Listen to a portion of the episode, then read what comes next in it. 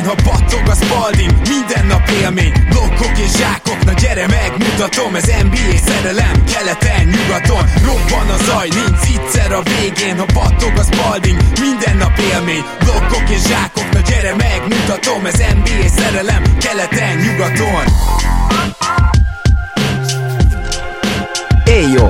Szép jó napot kívánunk mindenkinek! Ez itt a Rap City keleten-nyugaton podcast. A mikrofonok mögött Zukály Zoltán és Rédai Gábor. Szia Zoli! Szia Gábor, sziasztok, örülök, hogy itt lehetek. Köszönjük szépen a sok visszajelzést, ezt a Bulls Golden State, gyakorlatilag a két prime csapata az elmúlt 25 évnek, szóval ezt az összehasonlítást, ezt megpróbáljuk valahogy egy adásban rendezni. Nem könnyű, és dolgoznunk kell vele, hogy valamilyen tényleges következtetést is le tudjunk vonni, de azért rajta vagyunk, és ha minden jól megy, akkor talán a következő adás az már ez lesz. Na de nem ez volt az, amiről korábban beszéltem, amit előző péntekre akartunk tenni egy meghívott vendéggel, hanem a mostani lesz az, ugyanis közeleg a trade deadline, egyre több ilyen csere ötletet láttok most már ti is keringeni, hogyha néztek NBA-vel kapcsolatos médiát, akár olvastok, akár pedig hallgattok, és eljött annak az ideje, hogy azt az adást, amit néha kiadjunk, de azért nagyjából minden évben letoltunk, most is letoljuk Szemenkei Balázsjal, akivel ő és én trade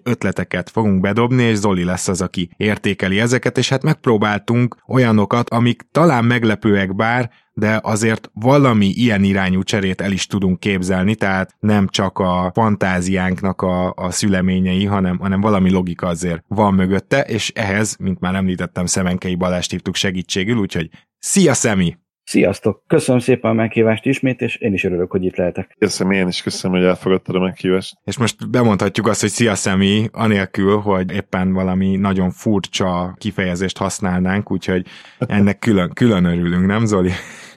Így van, megkaptuk, hogy kicsit indokolatlan, amit csinálok. Én remélem, hogy, hogy a többség vagy, vagy kedveli ezt, mint egyfajta ilyen inside joke, vagy pedig idegen hagyja, de, de hogyha sokatokat zavar, akkor jelezzétek, és igyekszem egy picit majd lecsökkenteni a számukat. De ez ilyen vicces easter egg számomra azért is, mert kíváncsi vagyok, hogy mikor hallgatja a személyes időnként jelzi, hogy oké, okay, meghallottam, és akkor tudom, hogy éppen hallotta, hogy meg, meghallgatta az adást, úgyhogy ezért is ilyenkor jó visszajelzés, de, de majd mondom, rátok bízzuk, hogy, hogy tényleg mennyire zavar ez, vagy nem zavar benneteket, bátran jelezzétek, ahogy eddig is szegény személy monitorozva vagy, viszont ha már így történt, akkor megkérlek, hogy talán kezdjünk mondjuk egy-egy kisebb cserével, aztán utána biztos hoztál te is három csapatosat, vagy valami nagyobb volumenűt, mondjuk a másodiknak a bemelegítés után majd bedobjuk azt, de akkor menjünk most először egy-egy kisebb cserével. Most bele fogok tolkodni ebbe a, a scriptbe. Én igazából egy ilyen mini mesét hoztam, úgyhogy nem is tudom külön-külön tárgyalni ezeket a cseréket. Tulajdonképpen így egymás után, vagy, vagy lehet, hogy egymás mellett lenne értelme, de hogy mindegyik egy csapathoz kötődik, és annak a konkrét szituációjához kötődik. Mertem bevállalni azt, hogy nem az Oklahoma lesz az idei mese alany, úgyhogy én az Oklahomával készültem nektek. Én nem tudom, hogy olyan cserét így bemelegítésnek tudok-e mondani, ami után nem következik azonnal a következő, mert igazából egy ilyen alapszitú ismertetéssel kezdenék, amire aztán rá lehet húzni az egész gondolatmenetet, úgyhogy visszadobnám a labdát, hogy szerintem kezdjél te, aztán majd meglátjuk. Uh-huh. Jó, rendben van, akkor szerintem kezdenék én, és én akkor egy kisebbel. Ez a kisebb cserém, ez a Charlotte és az Orlandó között történik, és azt gondolom, hogy az egyik ilyen logikus lehetséges csere, és ugye abból indultam ki, hogy a Hornetsnek nem csak szüksége van, hanem nagyon akar is egy olyan centert, aki képes védekezni, illetve képes gyűrűt védeni, és cserében meg ugye ott az oddman out, akit egyre többet pletykálnak, hogy elképzelhető, hogy, hogy nincsen jövője a klubnál az PJ Washington, aki olyan cserecenter, meg, meg kezdőnégyes, de igazából egyiknek se a legjobb, mert nincs meg a megfelelő párja gyakorlatilag, ezt tudom mondani, és PJ Washington és Mo Bamba az a két játékos, aki szerintem nagyon logikus, hogy helyet cseréljen, és ennek több oka is van. Ezt lehet egy kicsit bonyolítani is egyébként, mert nem megy át teljesen egy az egybe a csere, de persze egy külső csapat bevonásával, meg egy második körös megmozdításával már át fog menni, de azt is mondhatjuk, hogy PJ Washington és Vernon Carney Jr. megy mondjuk Mo Bambaért és RJ Hamptonért, akinek ugye egészen elképesztően rossz éve van. Ki is lehet cserélni RJ Hamptont, tehát itt azért az igazi lényeg az Washington és Bamba cseréje. PJ Washingtonnak most jelenleg egy picit magas magasabban van az ázsiója, mint Móbambának, ugyanakkor nem gondolom, hogy ilyen elképesztő kompenzációkat kéne ezért a Orlandónak adni. Amiért ezt megnézném, főleg most az Orlandó oldaláról, az az, hogy jön majd vissza Isaac, illetve nyilván elég jól játszik egyébként Wendell Carter Jr., valószínűleg vele centerben, támadásban is életképesebbek lennének, és még egy fontos szempont az az, hogy ha az idei draftot nézed, akkor ugye főleg magas emberek, egészen pontosan center és négyes poszton bevethető magas emberek azok, akik közül választhatsz, és én azt gondolom, hogy ha valahogy az Orlandó mondjuk a harmadik helyen ki tudná húzni Holgremet, akkor ő és Wendell Carter, illetve PJ Washington egy fantasztikus hármast alkotnának. Gyakorlatilag három teljesen különböző típusú centerről beszélni, vagy a magas emberről beszélnénk akkor, akik közül ketten is tudnak négyest játszani. Ez egy jó irány lehet, ha már ugye az Orlandó deklaráltan tankol, tulajdonképpen Bambának sehogy se lesz helye a jövő Orlandójában, és PJ Washingtonnak szerintem sokkal inkább. Igen, kérlek összegez röviden még egyszer a kibenő és bejövő játékosokat? Hát most itt a lényeg tényleg a Washington Bamba csere, de én úgy írtam fel, hogy Washington és Vernon Carney Jr. megy Bambáért és RJ Hamptonért. Igen, ugye Mo Bambáról nagyon, nagyon régóta diskolálunk, a feltűn gyakorlatilag a, a, az ő hihetetlen adottságaival, és egyfajta modern centerként vizionáltuk annak ellenére, ugye, hogy, hogy az egyetemi szinten még nem feltétlenül így nézett ki, és nem felejtetted el ugye felhívni a figyelmünket rá, hogy, hogy idén egész jó. Breakout év, nevezhetjük végül is Szerintem gond nélkül. Én is azt gondolom, mert, mert messze idén kaptam ugye a legtöbb játékidőt, majdnem 30 percet játszva, és, és gyakorlatilag dupla-duplát átlagol, oké, okay, a lepottanok azért annyira nincsenek közel, ugye 8,4, de ugye 10 pontot, és egészen jó force spacer, tehát ki kell mondani, hogy, hogy a center poszton ott van azért a top 12-be, top 10, top 12-ben, ugye a triplázást illeti, és egy kicsi mindennel ugye nyilván a, elsősorban a, a gyűrű levédésében, úgyhogy én még mindig azt mondom, hogy, hogy mint project ő, ő, egy, ő egy érdekes játékos, ugye 23 éves, magas embernél ez, ez abszolút fiatal életkor, és, és a Charlotte-nál ugye a center post az, az egy elég érdekes. Én azt mondanám, hogy az elmúlt mennyi, 8 évben? Tehát akikkel ők próbálkoztak, kezd ugye az Ellertől, aztán ugye Bizmek, soha nem találták meg azt a játékost, aki hosszú távon választ lehetne az ő, ő kérdéseikre. Előtte ugye volt, akár visszamehetnénk Jeffersonig, tényleg mindenkivel próbálkoztak ők az elmúlt 10-15 évben, és, és talán móban megy olyan játékos lehetne, főleg így a triplába aki Lamelo mellett, és ő, ők ketten együtt, mint duó, akár, akár tudnának fejlődni is együtt a, a two-man játékban. Érdekes ötlet, szerintem, szerintem lehet, hogy lenne mindkét csapatnál értelme, és akár ilyen kollektív gondolati szinten a vezetőségben is felmerült. Na, akkor mielőtt belecsapnék a következő nagyobba, én azt javaslom, hogy Szemi, te kezd el, mert nagyon sokat fogok, akkor én beszélni, aztán nagyon sokat beszélsz te. Vázolt fel, hogy mi a mesédnek a, a kiinduló pontja, és hogy mi az első lépés, aztán majd vissza-vissza kapcsolódunk a sztoriba. Oké, okay. nekem egy a, ez a Washington Fordban egyébként teljesen tetszik, csak úgy zárójelben. Ah, köszi, igen. Az a fura ilyenkor trade deadline előtt egyébként, hogy, hogy egyrészt próbálsz mondjuk szurkoló vagy, és a saját csapatot szempontjából valami ideális szenáriót kitalálni, vagy reális, vagy nem reális. Ez mondjuk a CBA tudás, vagy háttértudás függvényében inkább a nem reális felé szokott általában tendálni, de, de láttam már elképesztő jó ötleteket is. Ugyanakkor vannak például olyan újságírók, akik önmaguk benyomják a, a teljesen hülye agymenésüket. Tehát én ez, ezért kezdtem egyébként különben a CBA-vel foglalkozni, hogy oké, okay, oké, okay, de most egy nagyon szar játékosért, hogy az Istenbe fogsz tudni megkapni nagyon jó játékost. És amikor, amikor elmehetek szakértőktől látod azt, hogy teljesen agya mentek, akkor én konkrétan a falat kaparom, szóval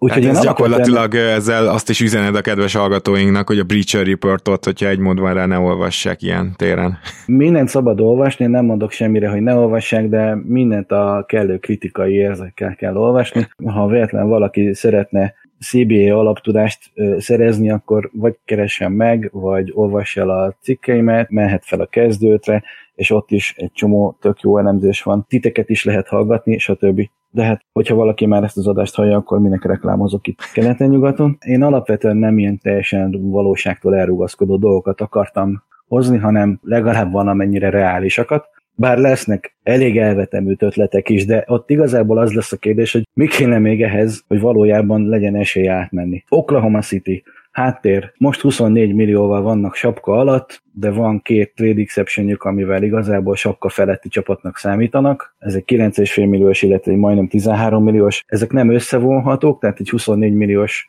játékost ezekkel nem tudnak befogadni, az csak a sapka alatti helyükkel, hogyha ezekről az exception lemondanak. Csurig vannak draft pickekkel, mert ugye cseréltek egyet a clippers korábban cseréltek a Houstonnal, korábban pikkeket ele a padlás. A darabszámot nem néztem meg, és van a, a Real GM-nek ilyen Future Drafts oldala, ahol a szemem kifolyt, mire csak az első három évet elolvastam az első körösökkel, hogy úristen, mennyi minden jön itt be. Nagyon jól állnak, de még mindig nincs meg az a franchise player, amit igazából szeretnének, és erre két mód van, vagy cserélnek érte, vagy draftolnak. Eddig teljesen abba az irányba mentek el, hogy minél több lottó sorsjegyük legyen, és hát ha drafton sikerül. Nagyon fontos még, hogy Shai Gilgis Alexandernek az első és talán legfontosabb játékosuknak idén van az utolsó olcsó éve, jövőre már Ruki Maxon van, de még ezzel együtt is lesz 16 millió helyük a sapka alatt, ha úgy alakulnak a dolgok. De Lugens Dortnak például most jön el a Chandler Parsons döntési pont, vagy mondhatnám Nikola Jokic döntési pontnak is. Egy második körös volt, illetve nem is feltétlenül második körös volt, hogy szezon közben igazolták, az hogy négy éves szerződése van, de az utolsó év egy csapatopció, és most nyáron lehet korlátozott szabadügynök, vagy a következő szezonra 1,9 millióért még görül neki az Oklahoma, viszont utána korlátlan lesz, tehát ezt lehet gyakorlatilag készpénznek venni, hogy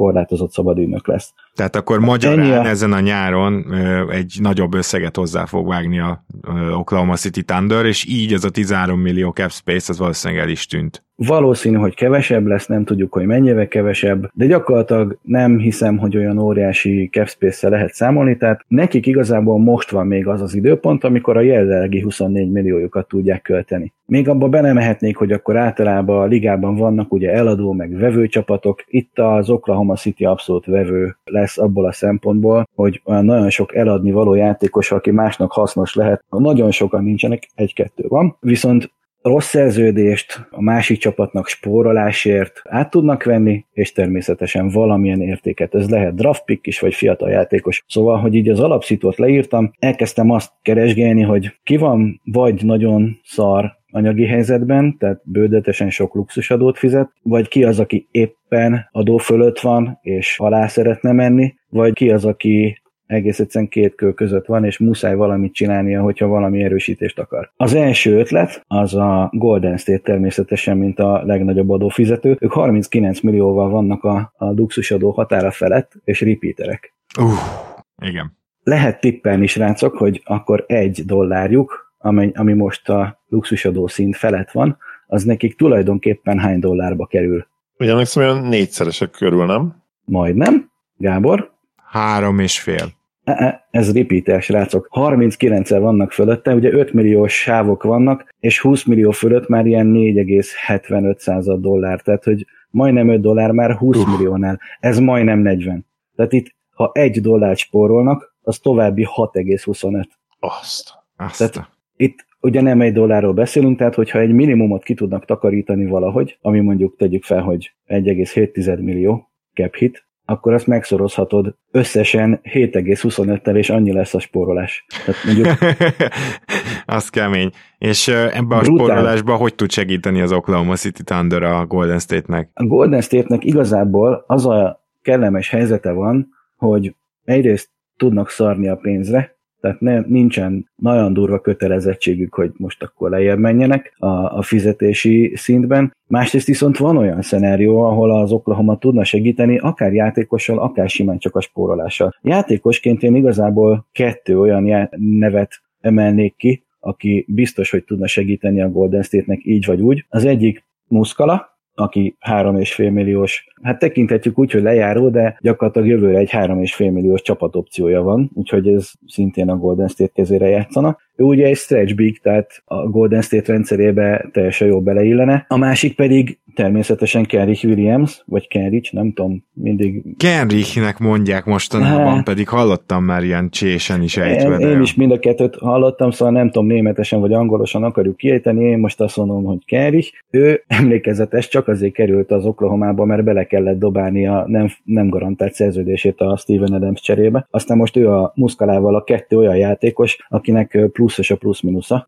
legalábbis egy pár hete még az volt, szóval nagyon hasznos játékos, abszolút hustle player, ő két milliót keres, és jövőre is két milliója van, de nem garantált. Tehát ebből a szempontból szintén a Golden State-nél lenne egy döntési pont a nyáron, hogy meg akarják tartani, vagy nem. Na most, hogyha körülnézel a Golden State-nél, ki az, akit egyáltalán ki lehet takarítani, mert mondjuk kicsi a szerepe, és vagy sérült, és vagy nem használják annyit, stb. Egyértelműen Kevin az, aki, akire szakértő szemünk rávetül, aki egy 5,1 milliós lejáró. És hát természetesen utána kell nézni, hogy mit tudnak Looney mellé adni.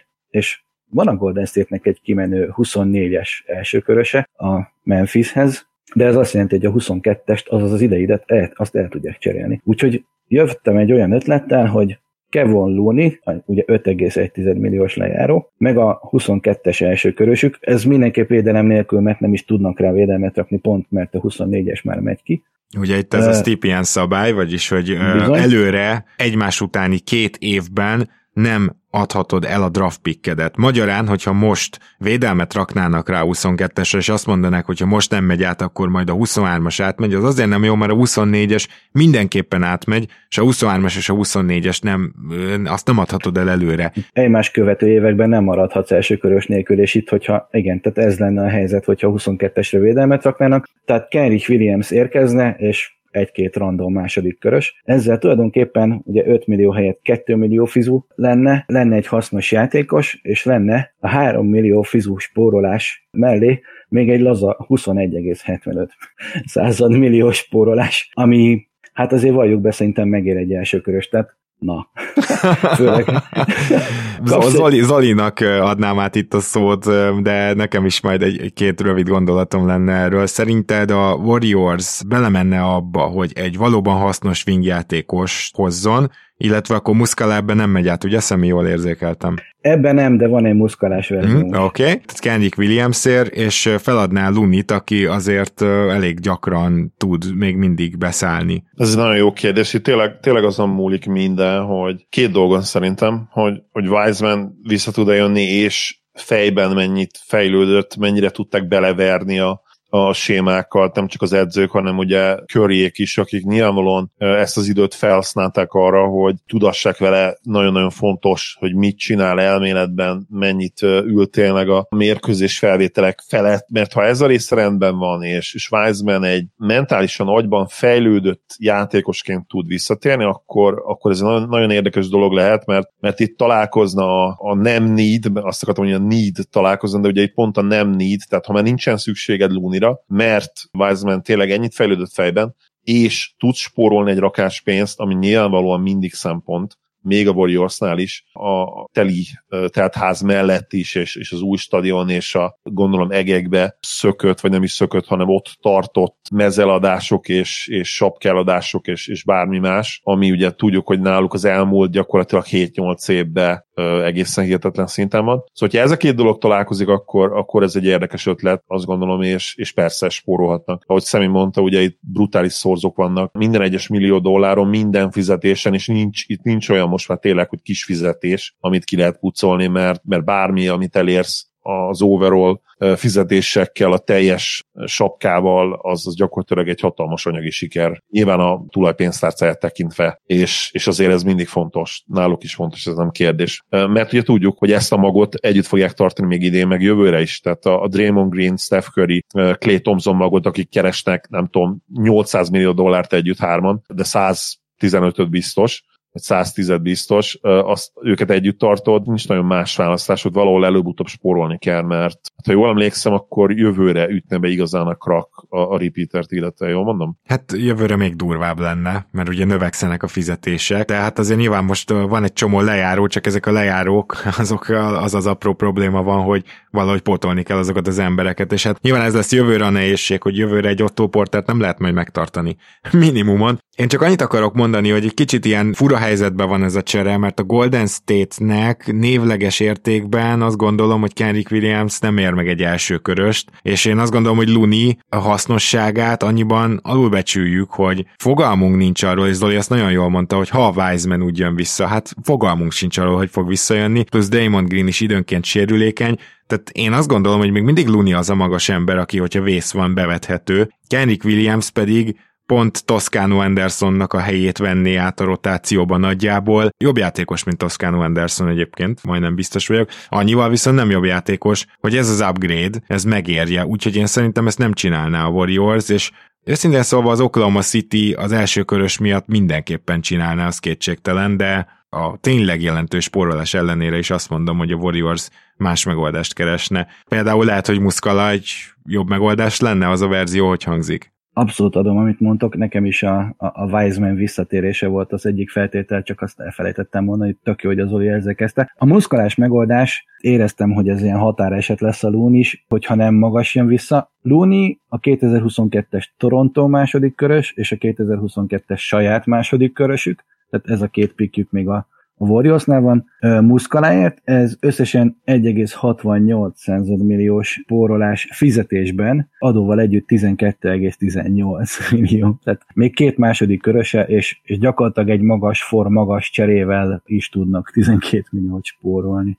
Hát én nem tudom, Zoli, hogy, hogy vele ez már egy fokkal nekem jobban tetszik. Mondjuk Muszkalát el tudom képzelni, hogy jól használják nyilván, ahogy Bielicát, és szerintem pont ez lenne itt meg a probléma, hogy ha már van Bielica, akkor meg nem kell Muszkala, úgyhogy én nekem az a végső soron a, a következtetésem, hogy szerintem ez a két csapat nem cserélne. Ha és amennyiben nem minden áron fontos a spórolás, akkor, akkor egyetértek. Tehát, hogyha csak és kizárólag most a sportszakmai kosárlabda szempontokat nézzük, akkor ennél valószínűleg azért a Warriors tudna jobb cserét végrehajtani. És hát azt sem felejtsük el, nem tudom, hogy személy készült más Warriors cserével, hogy, hogy itt még náluk azért a, a, a három elég nagy tehetségük van, hogy a Wiseman mellett a, a két frissebb, Kuminga és Moody.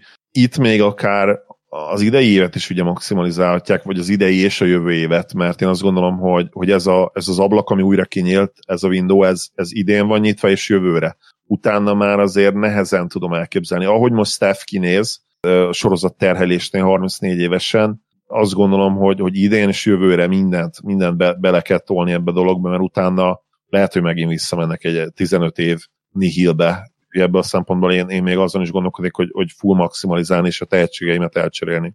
Mm, igen, ez is benne van a pakliban, bár ugye nagyon nehéz egy olcsó világmegváltó játékost visszahozni, még akkor is, hogyha ezek a tehetségek azért már az új újon szerződésekkel egész sokat keresnek. Szemi, a sztoridat folytatjuk, és visszatérünk rá, de most akkor hagyd dobjak be egy szerintem egészen elképesztő ötletet, ami abból indult ki igazából, hogy az Atlanta Hawks mi a fenét csináljon. Az is nyilvánvaló például, hogy Galinári hm, gyakorlatilag nem, nem, nem igazán működik, de nem ezek a legnagyobb égető problémák. Egyébként azért merült ez fel bennem, mert pont az Oklahoma City-vel csináltam egy Galinári cserét, Galinári és a Charlotte által átadott mostani első körös, ami most ugye top 18 védett, aztán azt hiszem két évig top 16, ez menne Ty Jerome és Kenrick Williamsért, ez lenne egy ilyen verzió, de nem ezt szeretném most felsorolni, majd erre reagálj külön szemével, nem tudom, hogy te gondolkoztál az Atlantába, illetve a Galinári átvételébe. Tehát ez az OKC cserém nekem is megvan, viszont az, hogy ki az, aki igazán segítene az Atlantának, ugye mi kellene nekik, valószínűleg egy olyan wing, aki ugyanúgy tud triplázni, ugyanúgy tud védekezni, de legalább egy kis kreációt is tud onnan hozni. És akkor merült fel bennem, hogy mi van akkor, hogyha John Collins kicseréljük Jeremy Grant-tel. Amiért ez még nem tökéletes nekem, az a Detroit oldala, hogy ő nekik igazából szintén mennek ugye a minél jobb draft pickre, és ott megint majd magast húznak, és ha már ott lenne Collins és ott lenne Stuart, hát nem biztos, hogy ők most a cserepiacon, hogyha szeretnének észrevenni, hogy Jeremy Grantért ilyen klasszikusabb magas embert szeretnének kapni. Még akkor is, hogyha Collins egyébként kiváló triplázó. Tehát lehet, hogy ez önmagában is már egy nagyon logikus lépés, de ennél is logikusabb az, hogyha bevonjuk a Dallas Mavericks-t. És hát itt mindenképpen majd kíváncsi leszek Zoli a véleményedre. Én azt gondolom, hogy ugye majdnem nyílt titok, hogy a Mavericks vagy Jalen Brunson vagy Dorian Finney-Smith-t el fogja cserélni a trade deadline-nál, mert mind a kettőjüket nem akarják, és nem is tudják feltétlenül megtartani.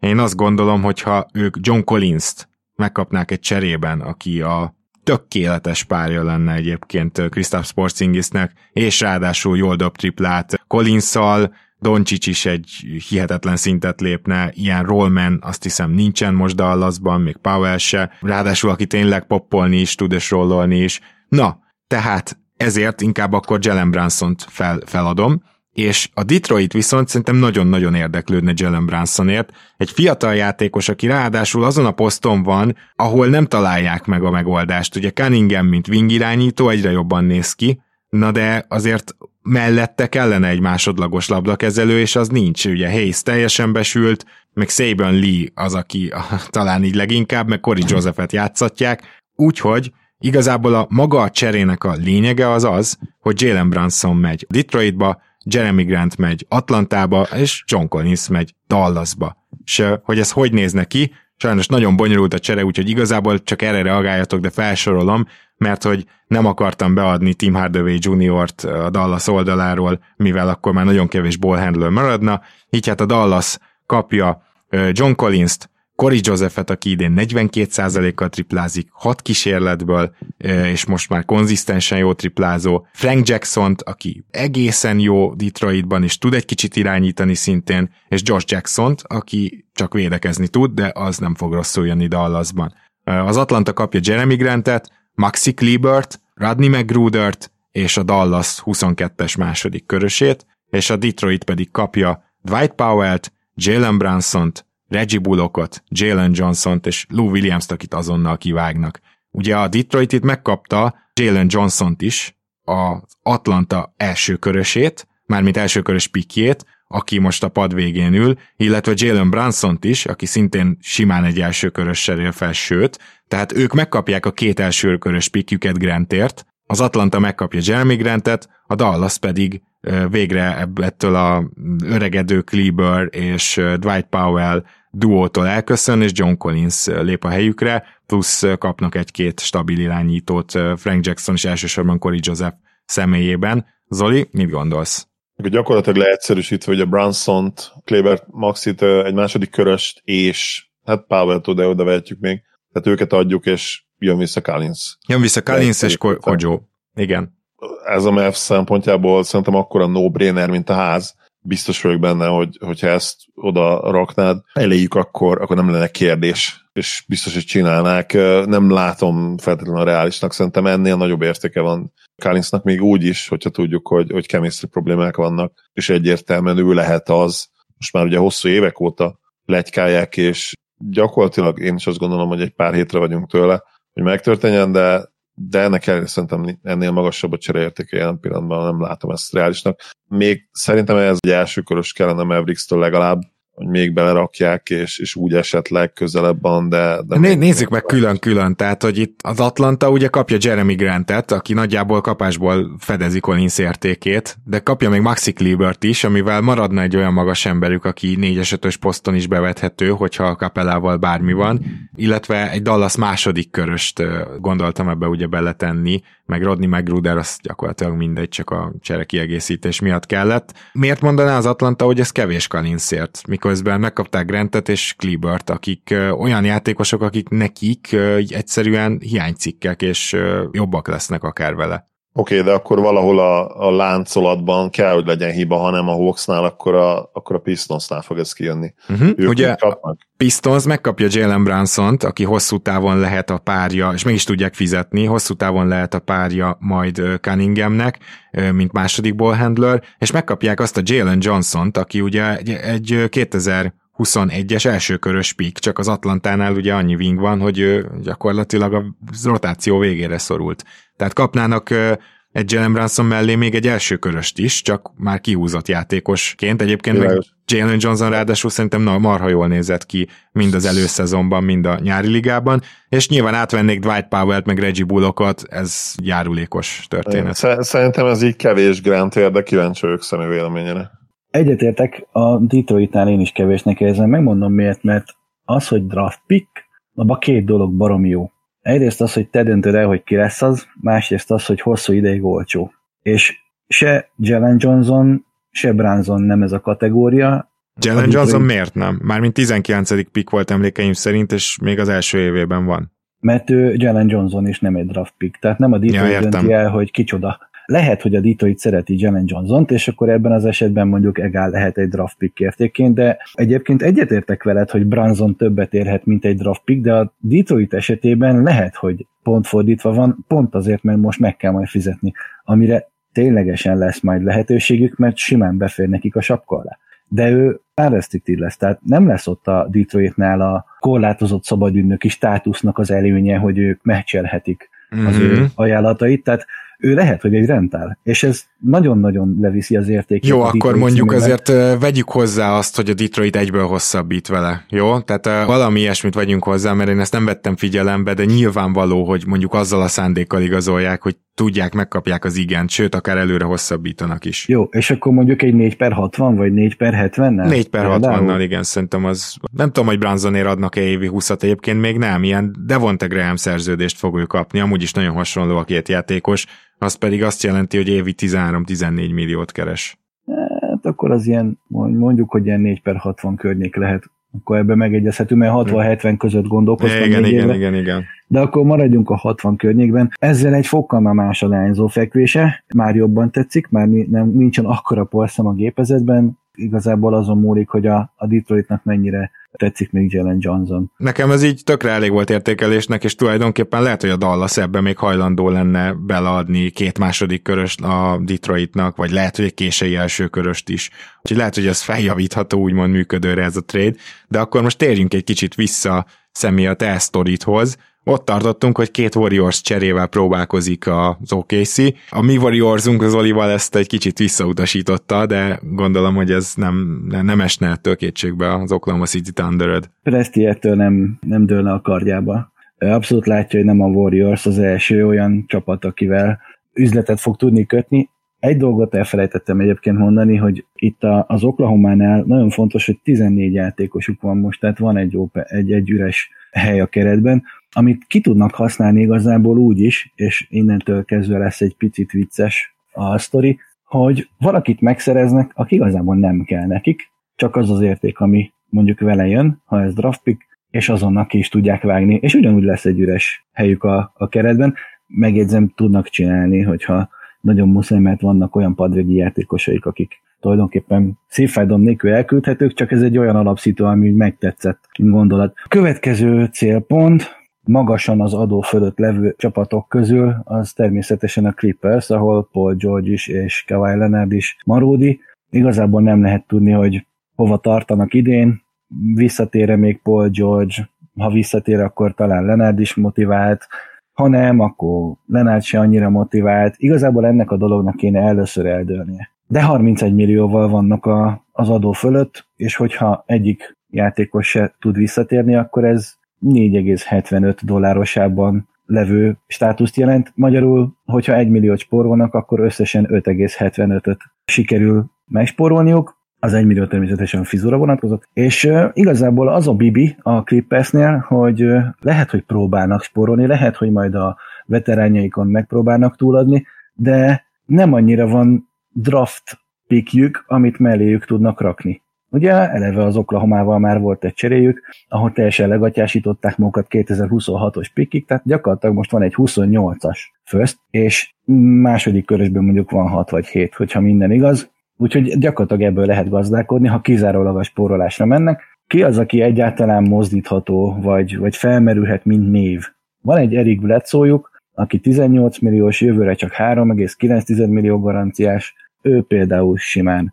Van Marcus Morris, aki 32 éves, idén majdnem 16-ot keres, és még van két éve, hát őt nehéz lesz elmozdítani. Van egy Kennardjuk, aki idén 13 milliót keres, és még van plusz három éve, és 25 éves, ő mondjuk lehet, hogy egy hosszú távú építőkocka náluk, nem biztos, hogy hogy mozdítani akarják. Van még egy lejáró ibakájuk, majdnem 10 millió éve és 52 évével, illetve van egy Winslow, aki hát besülni látszik, de hát ha meg egy utolsó utáni csapat van, aki fiatalként lát bele valamit. Nagyjából őket írtam össze, hogy, hogy egyáltalán esélyesek lehetnek mozgatásra, uh-huh. és itt aztán tényleg spórolás volt a, a kérdés. Először is felírtam egy olyat, hogy Ibaka, és három darab második körös, egy védett második körösért. Tehát gyakorlatilag Ibakát eladják a francba, csak ne legyen ott, játszanak a fiatalok, játszó Hartenstein, és spórolás a lényeg. Na, Ibaka, ugye 9,7 milliós fizu, mellé jön még egy laza 40 milliós adóspórolás. Aha, én, én ezt nagyon látom amúgy, tehát hogy Ibakát valakinek megpróbálják lepasszolni, tehát mellé ő, ő, ő lejáró, második igen. köröst, igen. és ő lejáró, tehát még azt is meg lehet csinálni, amit az előbb becseteltem, hogy az Oklahoma beszedi azt a három darab második köröst, lenyeli a 9,7 milliós fizetést, majd kivágja a francba, és Ibaka menjen játszani, ahova akar. Uh-huh. Én, én ezt abszolút látom és adom, nem tudom Zoli, te hogy vagy vele. Ma, maga az ötlet is egyértelmű, hogyha tényleg átmegy tankba ez a Clippers, már pedig minden jel erre mutat, és a fiatalokat akarják játszatni, akkor Ibakán a leglogikusabb spórolni. Abszolút, ugye vele kapcsolatban már felmerült ez korábban is, de most azért tényleg úgy néz ki, hogy már ilyen 25 perc körüli játékos sem lesz soha. 18-20 perces big a padról, ez szerintem reális lehet neki, és mint ilyen azért azért elképzelhető, hogy még, még hasznos lehetne pár csapatban, de, de az valóban nem egy tankcsapat, és nagyon-nagyon jó ötlet lenne egyébként behúzni a kéziféket, és lehet tankolni a szezon gondolom nem, nem lepi meg egyikőtöket sem, hogy erre a következtetésre jutottam. Hát nem, de a Clippers is gyakorlatilag már, már tehát annyira keringenek ezek a hírek a csapatok körül, hogy szerintem Clippers is erre a következtetésre jutott. Van-e még, amit a Clippers és az OKC között üzletként kicsit kitágíthatnánk ezt az Ibaka dolgot, mert hogyha nincsen személy, akkor én hoztam jutak cserét, és akkor azt szeretném bemondani. Van, természetesen, úgyhogy bocs. Igen? Igazából egy elméleti kérdés, hogy szerintetek Winslow még mutat reménysugarakat, vagy igazából már el kéne engedni a francba? Hát én azt gondolom, hogy innen ő már gyakorlatilag egy lehet, hogy még lesz ilyen, ilyen olyan éve, mint most Otto Porternek, már nem olyan színvonalú, hanem olyan visszatérő éve, ilyen majdnem minimum szerződésen, de őszintén szólva az, hogy ő például egyszer csak elkezd majd triplázni, vagy az, hogy olyan második számúból handler lesz újra, amilyen Miami-ba volt, ezeket már nem látom. Az, hogy még, még hogyha formába kerül, ő egy kiváló védő lesz, azt látom, és ezért ilyen epizód szerepekre talán alkalmas, de most jelen pillanatban szerintem nem kellene senkinek maximum töltelékbe egy csere keretében. Nagyjából így vagyok vele én is. De azért eszembe jutott, hogy mi van, hogyha csak úgy őt is ki akarják takarítani. Ibakával nem foglalkozva, vagy lehet, hogy Ibaka után külön kezelve ezt a dolgot, hogyha csak Winslow-t odaadják két második körössel, egy ugyanilyen védett második körösért, tehát nettó takarítás, az a 4 milliós fizetésével számolva 22 milliós pórolás, ami simán megér két második köröst Clippers szempontból, aztán meglátjuk, hogy... Akkor a Clippers valójában... már öt második köröst adott, jól hallom? Azért az elég zúzós. Igen, de azért összességében egy ilyen 60-70 millió közötti spórolásnál tartanak. Jó, igen, igen, igen. Aztán ez egy meggyőző érv. Viszont tudok még jobbat, hogy nem 60-70 milliót spóroljanak, hanem ők majdnem 80 És ez az igazi, na ennek van-e egyáltalán bármi értelme, és létrejöhet-e valójában egy ilyen kérdés. Bledsoe és Ibaka, a 28-as első körösük, amit csak védetlenül tudnak odaadni, mert az utolsó, ami odaadható most plusz még négy darab a második körös, Favorsért és Maledonért. Ez összesen 28 millió fizó, ami kimegy, és 11,7, ami bejön, tehát Favors és Maledon érkezne. Tehát forma-forma posztra, Brezzo, Ibaka, Favors, Maledon, de itt van egy 17 milliós fizetés spórolás, ami a 63 milliónyi adóval 80 millióra jön ki. És egy első és négy második körösbe kerül. Én Zolira bíznám ezt, de nekem megvan a határozott véleményem, hogy ezt miért nem csinálná a Clippers. De, bocsánat, az OKC. Nagyon érdekes kérdés. Nyilván a draft pick jövőbe kellene, hogy milyen, milyen az a draft pick, de, de ha ennyit akarsz spórolni, akkor nyilvánvalóan nem lehet ez akadály, és, és a Clippers ebből a, szempont, a Clippers szempontjából szerintem szuper. OKC szempontjából nem úgy hogy Gábor mire gondol, mert ugye náluk uh, talán az, hogy Maledonról még nem lemondani, és nem, én abszolút azt gondolom, hogy egyrészt Eric Bledsoe sem akar ott játszani azok után, hogy egyből tovább cserélték, és a lehetőséget se adták meg neki, és másrészt pedig Eric Bledsoe-nak két éves a szerződése, amit szerintem már nem venne át az OKC. Hmm. Főleg jövőre, azért, mert Kembá is bent van még jövőre is. Tehát, hogy De most kivágni Bledsoe-t is, meg Kembát is, és mind a kettő ketyegjen jövőre, azt szerintem esélytelen, azt nem de csinálnák csak, De meg. csak 4 millió garantáltja van jövőre. 9. Mondjuk ez segít, ez segít. Tehát nem, 10, hát nem 19 az a draft pick az brutálisan értékes lehet, tehát egy védettség nélküli 28-as első körös, az, az nagyon-nagyon értékes lehet. Tehát lehet akár mi a Clippers hat év múlva. A liga legrosszabb csapata is bőven addigra, ugye Kawhi, Paul George rég kimentek szerintem, már egy két-három éve, nem tudjuk, hogy utána hogyan tud építkezni. Valószínűleg a helyzeti előny, a lokációs előnyből, és ugye a tömérdek kiapadhatatlan pénztárca büdzsé, az azt jelenti majd, hogy nem lesznek nagyon-nagyon rosszak, de, de ezt még nem tudjuk előre. Úgyhogy az a draft pick azért nagyon-nagyon értékes. Igen, így, így azért meggyőzhető lennék mindenképpen. Ja, érdekes és izgalmas ötlet. Erik Betszot külön sajnálnám, tehát szerencsétlen. Gondolj bele, hogy ő most milyen kedvel menne Oklahoma Citybe, vagy ha onnan is kivágják, akkor olyan milyen kedvel megy majd máshova, de hát ez nyilván nem kívánságműsor. Ha kivágják megint, akkor kívánságműsor, akkor oda megy, ahova akar. Ez kétségtelen. Én viszont akkor jönnék egy Clippers cserével, mert én is gondolkoztam azon, hogy a Clippersnek spórolnia is kell, de esetleg az se lenne rossz, hogyha olyan játékos szereznének, akinek mondjuk nincsen rohadt hosszú szerződése. Uh, egészen pontosan arra gondoltam, hogy Marcus Morrisnak ugye még három évig ketyeg a szerződése, és már az is nagy előny lenne szerintem a Clippers részéről, hogyha egy hozzá nagyon hasonló játékost tudnának szerezni, aki wing és viszonylag tud védekezni, viszont bedobja a triplát. Nagyjából ez, és, és van, van azért bőven ilyen játékos, de gyakorlatilag itt jön Bojan Bogdanovics a képbe, akit szerintem a jazznek érdemes lenne hát megpróbálni eltakarítani, főleg, hogy Marcus Morris jobb védő nála, és nekik pont a vingen a védekezés hiányzik. Szóval logikus ennek a két embernek a cseréje, főleg a jazz részéről, de annyiban a Clippers részéről is, hogy a Clippers ebbe az egész történetben ők betolná Nick Batumot és Justice Winslow-t is, és megkapná Jared Butlert, aki ugye egy elsőkörösnek vár, de végül második körben kiválasztott irányító fiatal, és akkor itt jön az a képbe, hogy a Clippers itt még legalább két második köröst kapna, ami további eszet, és összesen spórolnának, hát nem sokat, egy három milliót, bocsánat, három és felett, a jazz pedig szerintem egyszerűen javulna, megkapnák Batumot és Moriszt Bojan Bogdanovicsért, és mindent belemelt a bajnoki cím, és ráadásul Marcus Morris is egyidős Bogdanovicsal, tehát ilyen szempontból nincs nagy különbség, de itt ugye bajnoki címre megyünk. Úgyhogy gyakorlatilag a csereötlet lényege most Justice Winslow leszámítva az, hogy Marcus Morris és Nick Batum megy Bojan Bogdanovicsért, Jared Butlerért és két második körösért. Zoli? Nehéz ez számomra, mert az az igazság, hogy, hogy Bogdanovics annyira kiegyensúlyozott, a, amiatt a jazzben van, és már előtte igazából az utolsó Pacers szezonjánál is az volt. Sok oldalúban válnak védekezésben, ez, ez tény.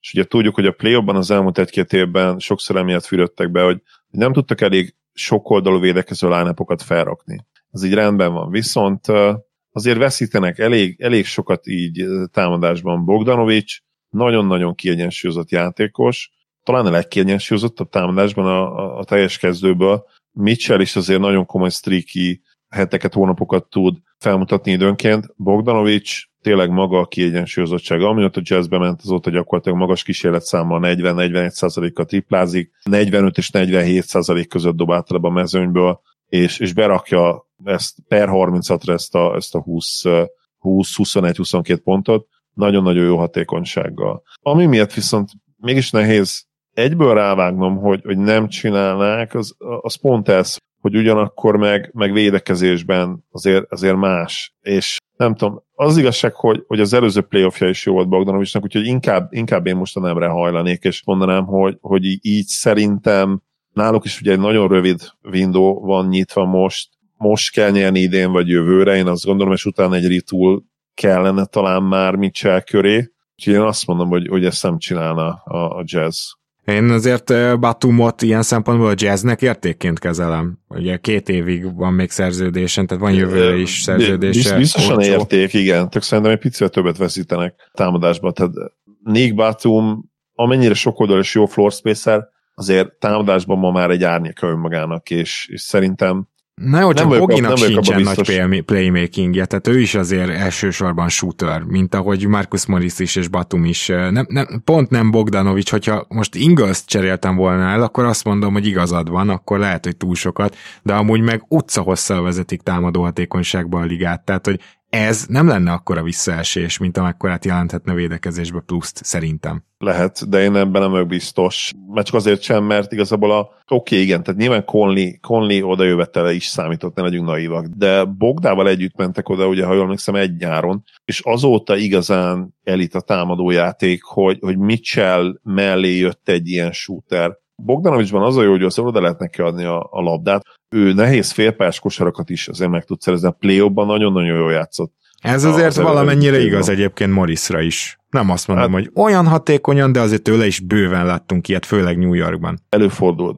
Hozzáteszem, hogy, hogy Morris számomra túlértéket védő, tehát ha én olyan védőnek tekinteném, vagy tartanám Morris, mint, mint a, ahogyan ő gondolja magáról, akkor valószínűleg gondolkodás nélkül behúznám ezt a cserét. De így közel azt mondom, hogy érdekes ötlet, de inkább a nemre hajlanék a jazz szempontjából. Szerintem picivel rosszabbul jönnének, rosszabbul jönnének ki. Ja, hát ezt abszolút akkor más honnan közelítettük meg. Szemi, te hogy, hogy érzed? Rossz hírem van, én abszolút Zolival vagyok, szerintem Bogdanovics jobb játékos, mint Markus Morris, és uh, nem látom a, azt a hihetetlen különbözetet a két oldal között azzal, hogy, hogy érkezne egy Nick Batum is, aki egyébként jövőre player option, tehát ő is oda megy, ahova akar, hogyha nem hívja le. E, ez nálam nem, nem ér két második köröst, még extra, meg egy Jared Butlert, én is azt mondanám, hogy a jazznek egyszer nincsen szüksége egy olyan típusú játékosra, se a támadó, se a védő rendszerében, mint Marcus Morris, mert de, a rendszer... De ez az, ami nem igaz. Pont, hogy szüksége van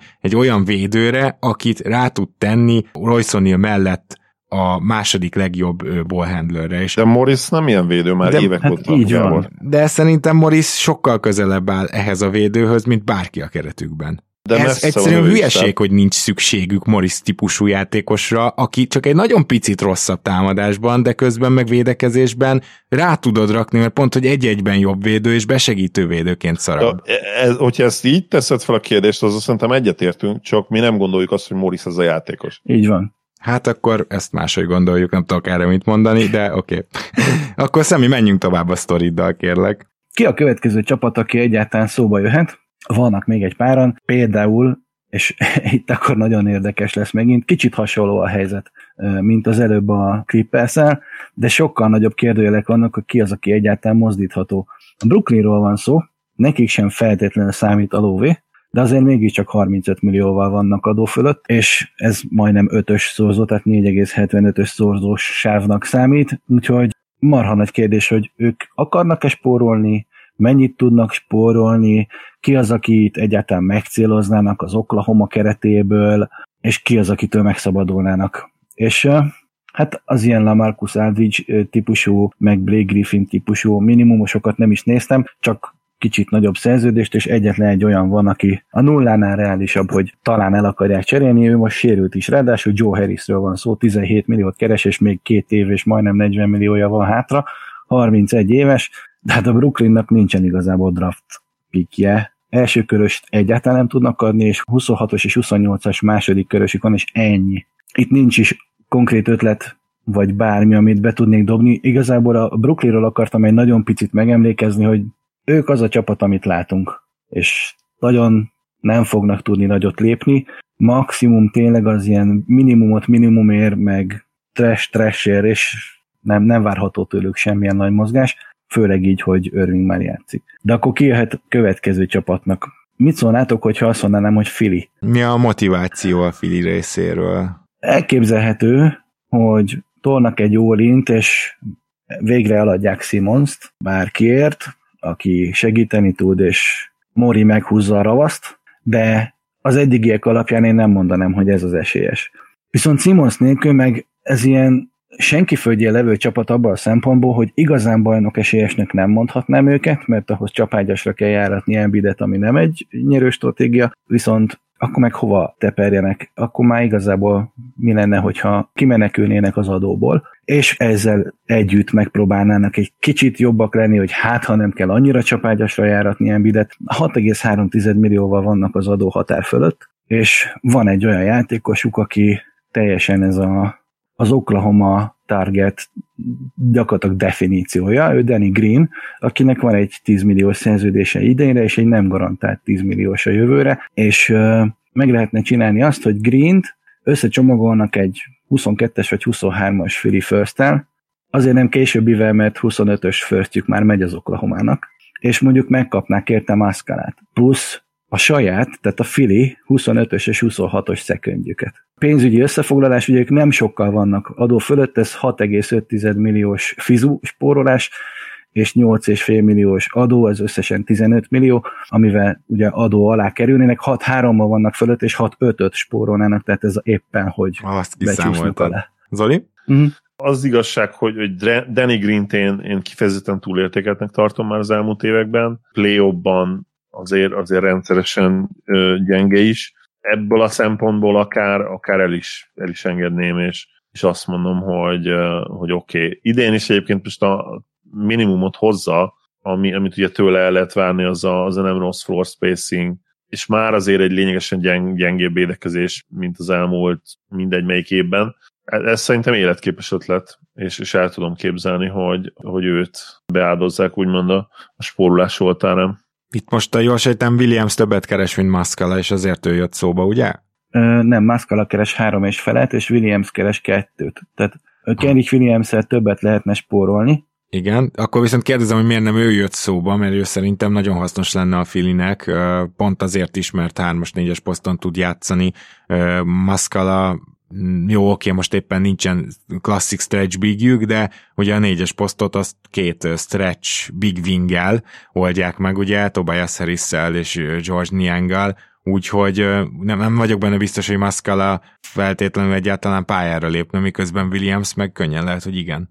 Simán kicserélhető, akkor ugye annyival többet spórolnak. Ah, én, én de úgy, már csak, úgy de már csak fizuba, mert ugye adó alá bementek, tehát további adóspórolás nincsen, tehát gyakorlatilag még egy plusz másfél millió lenne Mascarához képest Williams. Ja, ez, szerintem ez, ezért, ezért lehet, hogy hajlandó lenne első köröst is beáldozni a, a Fili.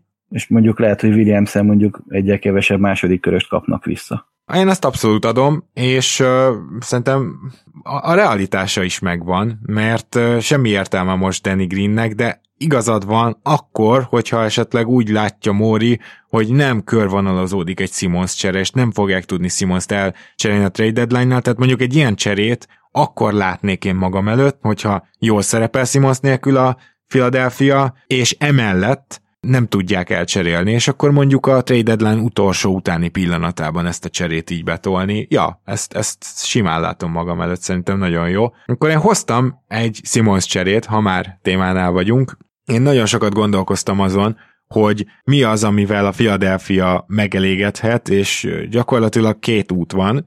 Egyrészt szereznek egy olyan wing playmaker-t, hát nyilván most azért Tyler, vagy Maxi úgy tűnik, hogy hogy egy jó játékos, tehát akkor inkább a wingre egy playmakert, aki használható, és mellé draft pickeket, vagy tudnak szerezni egy start. Hogyha nem tudnak szerezni egy start, akkor én szerintem ők nem akarnának irányítót, akkor maradnának Maxinél, és ezt teljesen meg is értem. Úgyhogy a legjobban Ben Simmons a Minnesota akarja, így hát össze is hoztam egy hármas cserét, amiben az Indiana lesz a harmadik szereplőnk, a Minnesota kapja Ben Simmons-t és Isaiah Joe-t Philadelphiából, a Philadelphia megkapja Caris Levertot, Pat Beverly-t, Jared Vanderbilt-et, 2022-es Minnesota First-öt és a 2024-es Minnesota top 14 védett First-öt, illetve az Indiana megkapná Malik Beasley-t, Leonardo Bolmárót és Jared Springert. Tehát egy tavalyi elsőköröst, egy idei elsőköröst, és, és Malik Beasley-t, akit egyből tudnak ugye játszatni akár Levert helyén.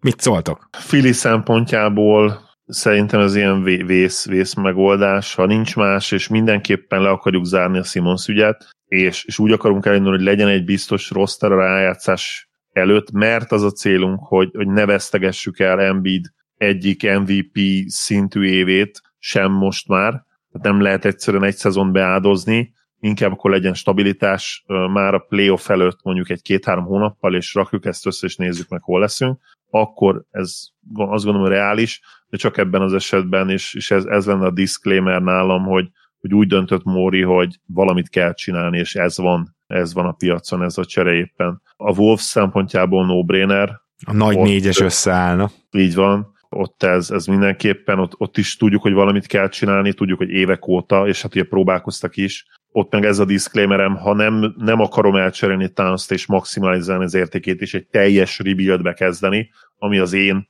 preferenciám lenne, de én megértem, hogy miért uh, szoktak kicsit hülyének nézni ezzel kapcsolatban engem. ti is, meg valószínűleg Szemi is, meg tudom, hogy te Gábor mindenképpen, ha nem is mondott ki, mert, mert nem cserélsz el egy Carl Anthony. Azt én teljesen értem ezt a, ezt a hozzáállást is. Tehát itt ez a disclaimerem, ha, ha ez lekerül az asztalról és semmiképpen, akkor, akkor ez egy nagyon-nagyon jó húzás. És a harmadik, az meg lényegtelen. Kb. ennek a része, tehát hogy azt már, már is felejtettem már most, hogy, hogy a harmadik csapat kit kap, Malik Beasley-t kapja az Indi, Bolmárót és Springer, tehát két uh, elsőköröst az elmúlt két draftról, Igen. és Malik Beasley-t, aki még mindig nem annyira idős. Ez, ez, nem, ez nem rossz hol szerintem végül is.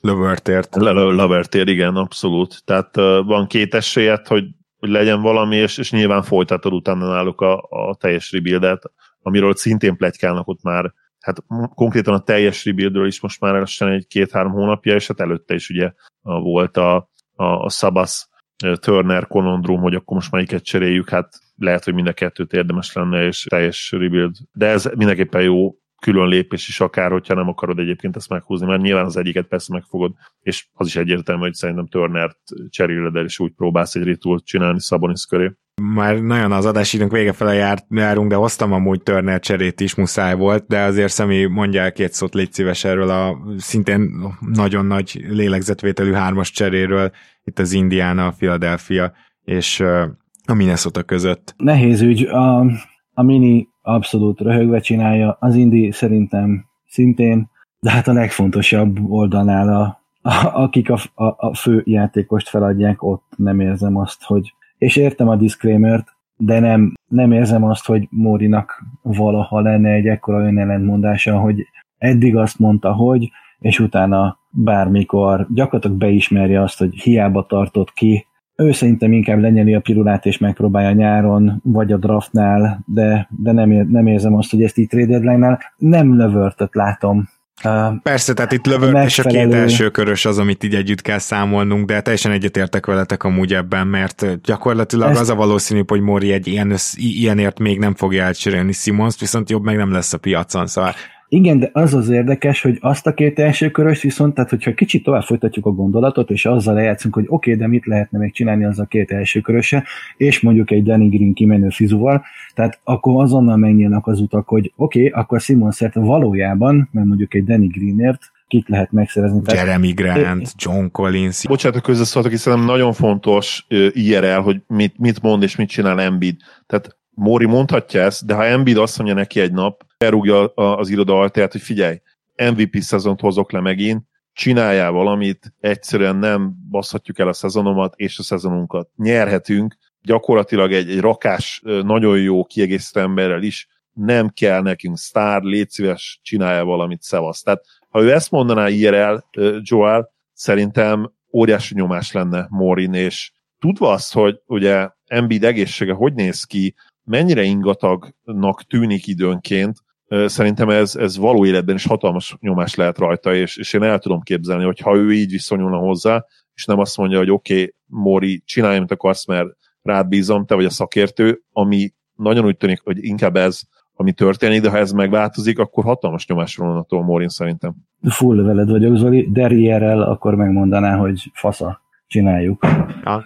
Személy, akkor viszont térjünk vissza hozzád. Nekem még majd lesz egy cserém igazából, amit szeretnék elmondani, de gondolom a tesztoridban még az Oklahoma City sem végzett. Természetesen nem, és ha már a minnesota tartottunk, én is eljátszottam a gondolattal, hogy mi lehet az a szituáció, amikor mondjuk a minnesota ki kell segíteni egy kis pórolással, és vagy jó játékossal, hogyha mondjuk Kellicht, vagy Maledont, vagy maszkalát ennek tudjuk venni, és mondjuk mit tudna adni a Minnesota ebben az esetben, de csak eljátszottam a gondolattal, hogy egy Beasley, Prince, Beverly csomag elég lehet-e, és uh, akkor mondjuk vagy Lehman, vagy Okoji akár mehetne Oklahomába, és jöhetne érte egy olcsóbb játékos, de ezek csak olyan gondolkodások voltak, hogy ha kimegy 35 milliónyi fizetés, és Simons ö, személybe bejön 33 milliónyi fizetés a minnesota akkor éppen, hogy át fogják lépni az adót, viszont még kell nekik játékos, tehát valószínű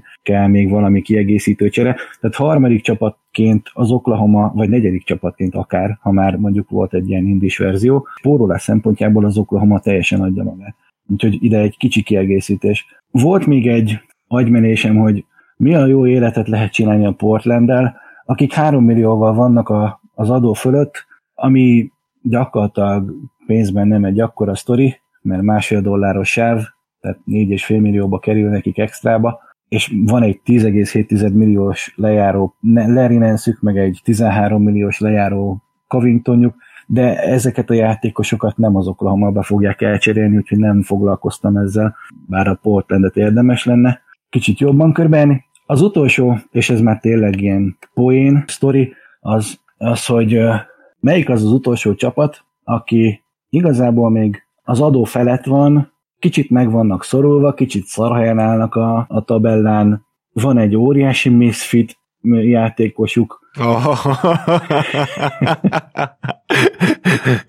és Zolira hagyom a tippelést. Ja, Melyik csapatról techni- beszélünk? Technikailag lehetséges-e velük bármit összehozni?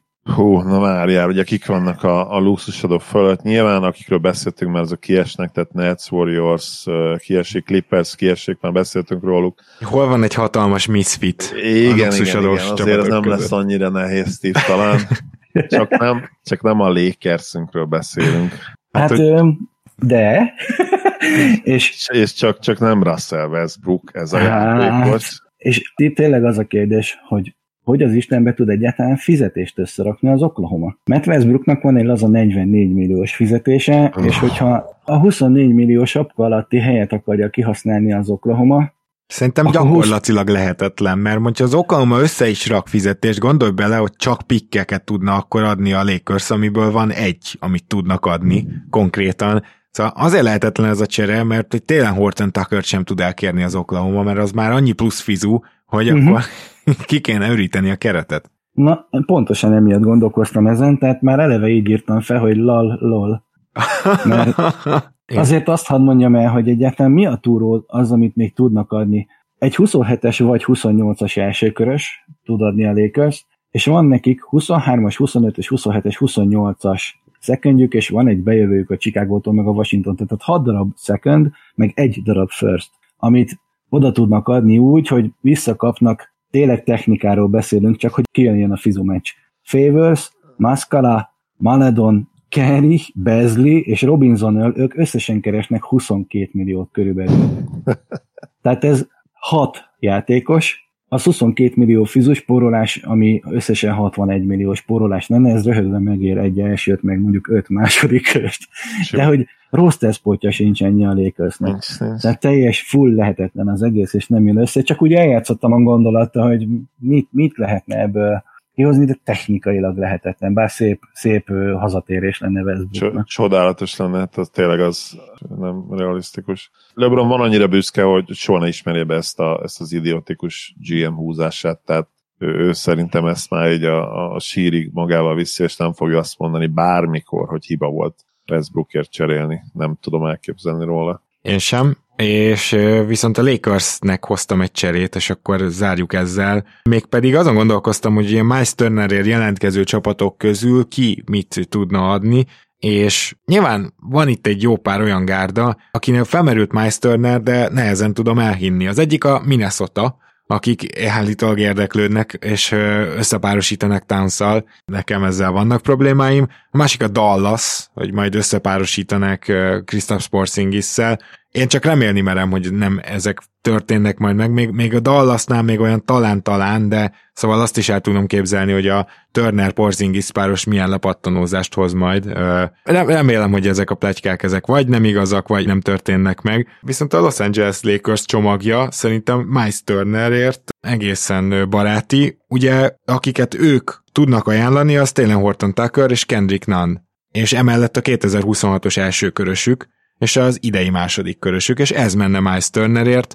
Én az Indi helyében őszintén szólva simán tennék egy kísérletet Horton Tuckerrel, ezzel nincs gond, az, hogy Nunn is érkezik, az csak egy plusz, majd meglátjuk egyébként, hogy milyen lesz, mikor felépül, de egyik játékosból sem gondolom, hogy lehetséges All-Star játékos csinálni, még Horton Tuckerből sem, viszont a 2026-os First az szerintem nagyon sokat érhet, és az idei second sem lesz annyira rossz, mert ez a Lakers nem úgy néz ki, mint ami majd így bemasírozik a nyugati második helyen a rájátszásba. Úgyhogy én csak így felvetem ötletként, hogy szerintetek Miles Turner milyen lenne a Lakersbe, és az Indi elfogadná -e ezt a csomagot?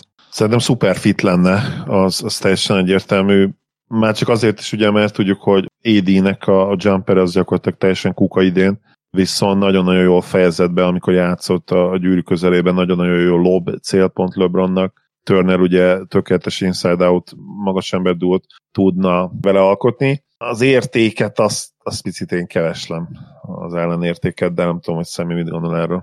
Tehát még egyszer, Nan Torton, uh, Horton Tucker, Torton Hacker, ezen túl így fogom hívni. 2026-os Lakers első körös és 22-es, vagyis idei második körös. Igen, egyébként közel van, de, de ugye THT a, a cserélhetetlen Lakers fanuk által még egy-két-három hónapja is érinthetetlennek elnézést, érintetlennek kikiáltott játékos, most hol van az értéke a békassága alatt gyakorlatilag? Semmit nem fejlődött, vagy ha valami még visszafejlődött, ez nálam egy kicsit megborítja az egészet. Nálam meg nyilván az, ami ő, se fog már fejlődni 26-27 évesen. De mondjuk, ha most olyan a piac, amilyen, akkor lehet, hogy ez elég. Ha megkérdezed az Indi GM-jét, hogy kit akar látni Turner helyett, akkor szerintem az fogja válaszolni, hogy talán nem Horton Tuckert. Uh-huh.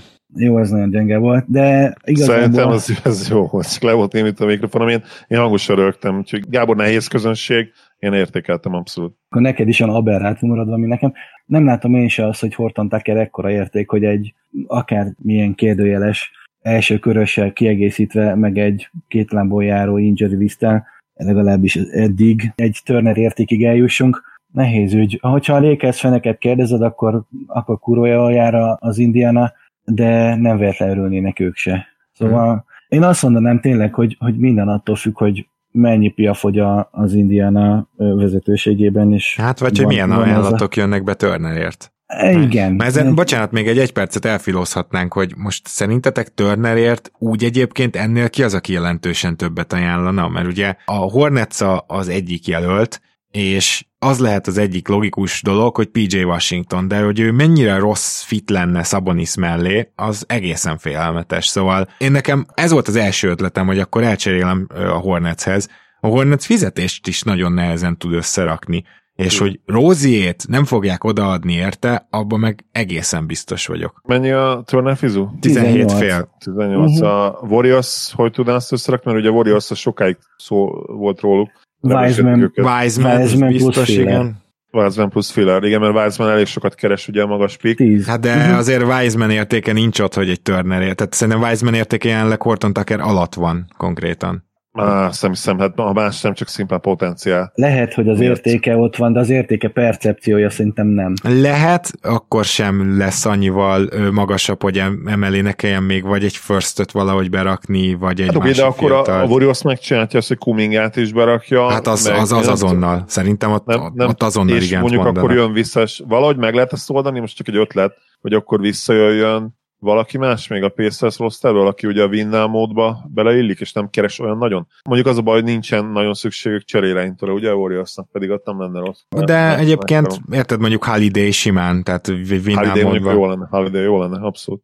Úgyhogy nem, én, itt azért a Golden State-tel nagyobb baj van, tehát hogy miért cserélnél pont egy Turnerért, aki nem lenne a pályán nálad a te rendszeredben, amikor igazán számít. Tehát nyilvánvaló, hogy Green lenne centerben a rájátszásban a fontos meccseken, és akkor, akkor te nem Turnerért akarsz cserélni. Tehát a Warriorsnak egyszerűen nem olyan jó fit. Szerintem Turner pályán lehetne. Mondjuk oké, okay, ugye erről indult a vita, hogy Szabonis vagy Turner, ha te vagy a Warriors, akkor nyilván én is Szabonis választanám, és Szabonis inkább pályán lehet állandóan a play de ja, Turner is pályán lehetne, bár tény, hogy Green, az is nem tudjuk a sérülése, hogy fog kinézni. Bocs, ja. Wiseman egyébként a pályán lenne? Nem, nem ő se lenne a pályán, de Kuminga viszont, ahogy most játszik, én azt gondolom, hogy Jó, ez jogos. Szerintem, hogy Kuminga se lesz még pályán. Tehát a, Lehet, hogy a, a, igen, a... mindenki play nem fogja berakni. Mondjuk a Suns vagy a Jazz elleni konferencia elődöntő ötödik vagy hatodik meccsének negyedik negyedében nem gyanítható, hogy Kumingát látjuk. Igen. nem valószínű.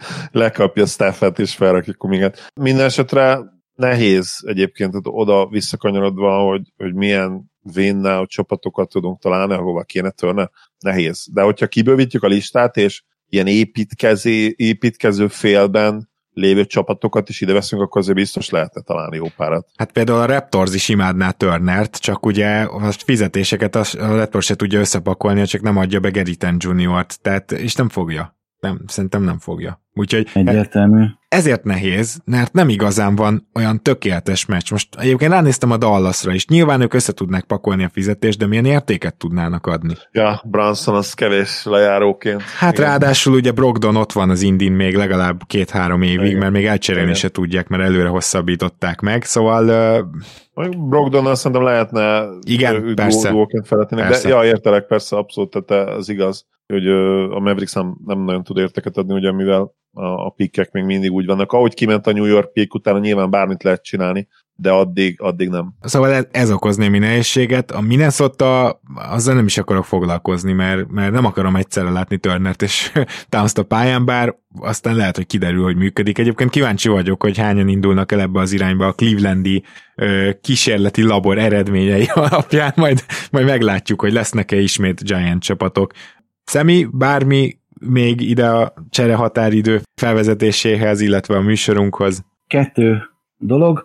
Az egyik az, hogy egy picit összefoglalnám itt a, az Oklahoma sztorinak a végét, hogy 24 millió cap space-ből, meg egy roster spotból igazából mit lehet még kihozni, és akkor csak azokat a dolgokat mondom, amikbe úgy gondoljuk, hogy, hogy van benne kakaó, ez egy Ibaka, meg három második körös, akár egy Winslow, meg két második körös, ha mellemondunk róla, vagy ha nagyon durvát tolunk, akkor Bledsoe plusz Ibaka, amire azt mondtátok, hogy hm, hm, de azért Bledsoe részben Gariával azért ez átbillenthető. Tehát Bledsoe Ibaka egy, egy 28-as védetlen első körös, meg négy második körös, benyelhető még egy Danny Green, egy Philly first úgyhogy egy Mascala, meg egy Fili második körös megy, vagy mondjuk egy Kelly Williams meg második körös megy. És az a vicc egyébként, hogy ez a Bledsoe plusz Ibaka, és a, a Green uh, story, ez még nem is üti egymást, mert nem ugyanazok a játékosok mennének az Oklahomából, szóval azért itt minimum két, más, két, két első köröst ki lehet hozni ebből a dologból, és nagyon kíváncsi leszek, hogy, hogy Presti erre rá is megye, vagy, vagy annyira már nem, de... Azért hát logikus a... egyébként, hogy rámenjen szerintem, mert egy kicsit túl jók. Az a helyzet, hogy egy kicsit túl jók, ennél lehet egy picit uh, komolyabb tankba kéne átcsapni. Gondolom, Zoli, ezzel egyetértesz. Minő meglepő, igen. Úriember biztosra. Összességében azért ebből a 24 millióból simán ki lehet hozni még annyi draft eszetet, hogy egyébként mellesleg az egyik olyan csapatot tovább rabolva a Clippers esetében, aki már eleve az Oklahomának van eladósodva, de tökig. Ez külön finom volt a, ebből a szempontból. Szóval én, én nagyon várom, hogy Presti valamit fog mocorogni, és kicsit érdekesebbnek tartottam ezt a vonalat most követni, remélem megbocsátjátok nekem, mint hogy hozzak a, a usual suspectekről teljesen légből kapott ötleteket, ami én nem, nem tudom megmondani például, hogy Ben Simmonsnak valójában hol van az értéke, mert annyi kérdőjel van körülötte, hogy elképesztő, és nem tudjuk, hogy Móri mikor fogja bedobni a török között, bár tény, hogyha Joel rárúgja az ajtót, akkor valószínű, én egy dolgon lepődtem meg, hogy ugye Trémannak a felemelkedésével gyakorlatilag szerintem Ty Jerome-ot igenis árulhatná ez az OKC, és nem is kapna érte rossz árat, mert Ty Jerome, amikor tavaly játszott, akkor ő szólította ki először talán Tio Maledont. Szóval akár Ty Jerome, akár Maledon egy érdekes kérdés így, és uh, például egy Miami, vagy egy Atlanta, akiknek nagyon kell egy csere irányító. Nem hiszem, hogy Maledonra, de Ty Jerome-ra simán rámennének mondjuk egy Miami OKC cserében akár egy Ty Jerome plusz Darius Beasley for Okpala és Miami 25-ös first is el tudok képzelni. Tökre, simán. Ugyanez a logika megvolt nálam, és azért van felírva Maledon kimenő oldalon több cserében is. Most az, hogy a Maledon nevet kicserél egy Jerome-ra, az darab, Kb. ugyanannyit keresnek. A... Igen. Így van. Tehát egyébként nagyon érdekes, hogy ez a leigazollak két millióért, aztán következő évre is kapsz két milliót nem garantáltan, aztán egy team option, két millió, majd egy nem garantált 1,9, tehát egy, egy csomó ugyanilyen szerződést kiosztott Presti. Tehát ott szerintem volt egy fénymásolás, ami kicsit félrement, és 23 darabot kinyomtottak belőle, és ugyanazt, ugyanazt a sablont odarakták. Igen, volt annó, a, volt annó a Mori vagy a Hinky Special, ugye az a három éves Igen. szerződés volt, és ezzel meg a Morris, vagy mi? Ezért a Presti, Presti Special, Igen. ez meg a négy éves, amiből gyakorlatilag csak az első év garantált, de mégis valahogy Igen, így megoldja bármikor kiszállhat a csapat, de a játok is is jól jár, mert nem a minimumot keresi. Szóval nekem ez így, ez így egy, egy érdekes vonala volt ennek a mostani deadline-nak. Azt akartam még elmondani, hogy kicsit azért nehezebb volt most itt a realitás határán mozogva megpróbálni cseréket összerakni, mert annyira megjósolhatatlan most a piac. Persze vannak az eladó, meg a vevőcsapatok, de ezzel, hogy megszűnőben van a free agent piac, és hogyha megnézed a nyári neveket valóban nincsenek ugye nagy sztárok, Jalen Branson az egyik legjobb név, a pikek pedig most már lassan két-három-négy csapat kezében csoportosulnak, és mindenki más meg ki van költekezve. Igen, kicsit hogy... ilyen bedugult ez a történet, most én is úgy érzem, és amikor kerestem a cseréket, akkor tényleg olyanokat is, tehát az, hogy most ez a John collins körbe járnak dolog, tehát valamilyen logikája van, de hogy egy ekkora cserét a valóságban ugye meghúznának-e, vagy például a ez egyébként teljesen valószínűtlen, most attól függetlenül, hogy Morizban nem értünk egyet, nyilvánvalóan teljesen valószínűtlen két kb. hasonló játékost, hogy kicseréljen a csapata, ugye Moriszt és Bogdanovicsot. Tehát, hogy ugyan ezekbe volt logika, vagy például utóbbi esetben szerintem volt csak logika, de, de ha hiába találsz logikát, azért a csapatok a saját játékosaikat többre értékelik általában, mint a másik 29 GM. Nagyon sokszor ez a helyzet. És ezért mm. nagyon ritka az a, az a helyzet, ahol tényleg adja magát hogy ennek a cserének végbe kell mennie, inkább csak apróbb, kisebb cseréknél történhet ez meg, Úgyhogy, ja, emiatt tényleg nehéz volt cseréket nézni és, és találni. És pont ezt talán támasztja alá még az, hogy nagyon sok olyan cserét, amit bedobtunk, diszkrémerre kellett kezdeni. Hát igen, de... Hogy akkor, hogyha Simons nem megy, akkor, hogyha Joel rárúgja a Morira az ajtót, akkor, hogyha a Golden State... Ez, ez szerintem nem olyan nagy baj, mert az, hogy mondjuk a Simons csere nem megy át, arra van némi valószínűség. Annak ellenére, hogy most annyira megszállta a médiát azt, hogy Simonsért még többet kérnek, meg Simons szért nem ajánlanak eleget a csapatok, hogy ez már olyan smokescreennek tűnik, olyan terelésnek tűnik, hogy nem lepődnék meg, ha hirtelen egyszer csak a semmiből előugrana egy Simons csere. Mindig, amikor sok tagadás van, akkor sokkal gyanúsabb lesz az egész sztori. Igen. Az elmúlt éveknek, a elmúlt 30 évnek a tanulsága alapján. Igen, ilyen infotúltöltéses sztori után szokott jönni tényleg a, már nem is derült égből, hanem már a teljesen káoszos égből a villámcsapás, hogy na akkor itt van, tessék, zabáljátok. És zabáljuk is, és pont ez a lényege ennek az egész sztorinak, meg, a, meg az egész trade deadline-nak, hogy valaki szerint X a játékos értéke, valaki szerint meg Y, soha senkinek nem lesz pont ugyanannyi az értéke két teljesen különböző GM szerint. Pont ez a lényege az egésznek, hogy nem gramra fogják kimérni, és nem is lehet gramra kimérni, úgyhogy mi is tök jól el tudunk beszélgetni, nem fogunk mindenben egyetérteni, szerintem pont ez a szépsége nem is mm, Viszont, hogyha érteni. bármit bejósolunk, akkor verjük a mellünket, és én, én biztosan biztos. fogom. Zoli, te mit gondolsz erről a, a Simons eshetőségről, hogy ha belegondolunk, akkor Mori szinte biztos, hogy kivára nem kapja meg a megfelelő ajánlatot. El tudod azt képzelni, hogy ez tovább tart mondjuk az idei nyárnál? Az azért elég lehetetlen, nem? Hogyha nyárig vár, akkor szerintem az is benne van. És nem jönnek be olyan ajánlatok, amik ugye ebben az esetben nyilvánvalóan olyan, olyan Móri szempontjából nézve olyan ajánlatok voltak, amik, amik tényleg nem ütötték meg azt a minimumot, ami neki tényleg akkor ezek szerint nagyon magasan volt, hogyha én kacifántosan fogalmazhatok és érthető. Tehát, hogyha már ott tartunk, hogy nyár van, és nem cserélték el, akkor biztosan ez volt a helyzet, hogy, hogy irálisan magas volt az eszk, amit kért, és akkor, ha már odáig eljutunk, akkor már miért nem mehetnénk tovább is? Tehát ebből a szempontból azt kell mondjam, hogy nem lenne annyira meglepő nyáron. Most meglepőnek tartanám, hogyha tovább tart ez az egész nyár. És hogy konkretizáljam is a reményeimet, elvárásaimat, én nagyon ö,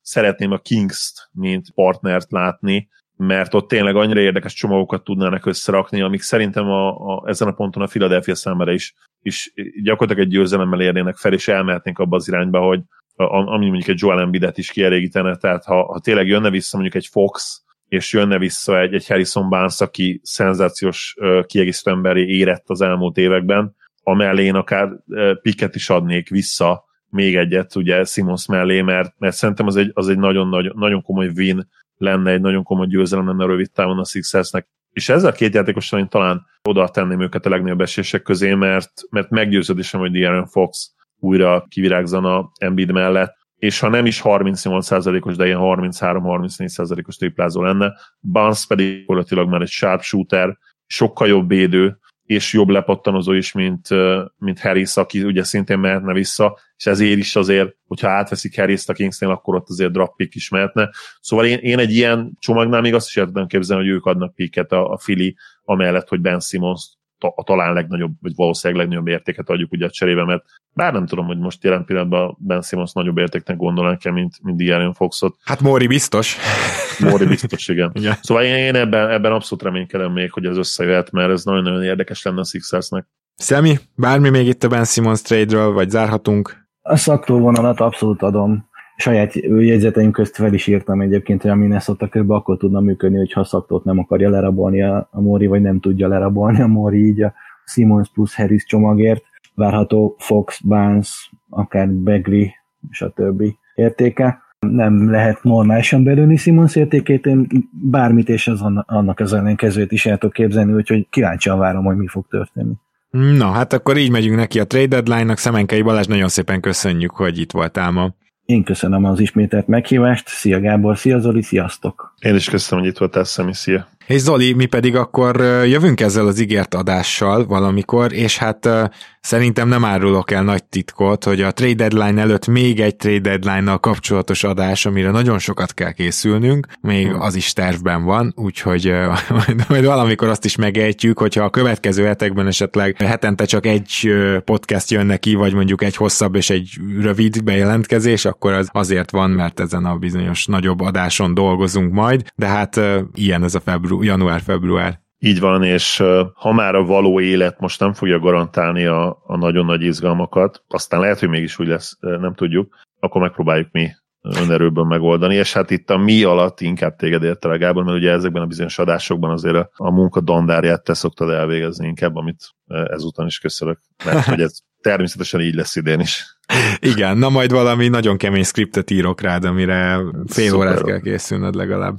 Na jól van, köszi szépen, hogy ma is itt voltál. Örülök, hogy itt lehettem. Szia Gábor, sziasztok. Kedves hallgatók, nem tudom, hogy Szemi felírta-e, de majd lehet, hogy kiírjuk ezeket a csereötleteket, de nem egyből fogjuk kiírni. Először hallgassátok meg, véleményezzétek, és természetesen várunk titeket a hét második felében is. Addig is minden jót. Sziasztok!